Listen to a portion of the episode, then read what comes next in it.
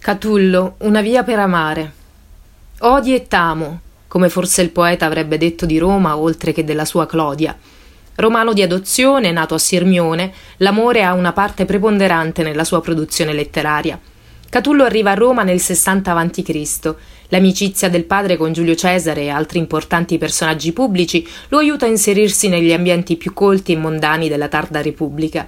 Catullo si circonda di aristocratici e intellettuali e con le sorelle del tribuno Clodio Pulcro inizia una relazione maledetta. La descrive con il nome di Lesbia, associata così a Saffo, poetessa greca dell'amore. I tradimenti di lei devastano il poeta, che disperato fugge da Roma. La sua gelosia, al pari del suo dolore, lo inducono a togliersi la vita.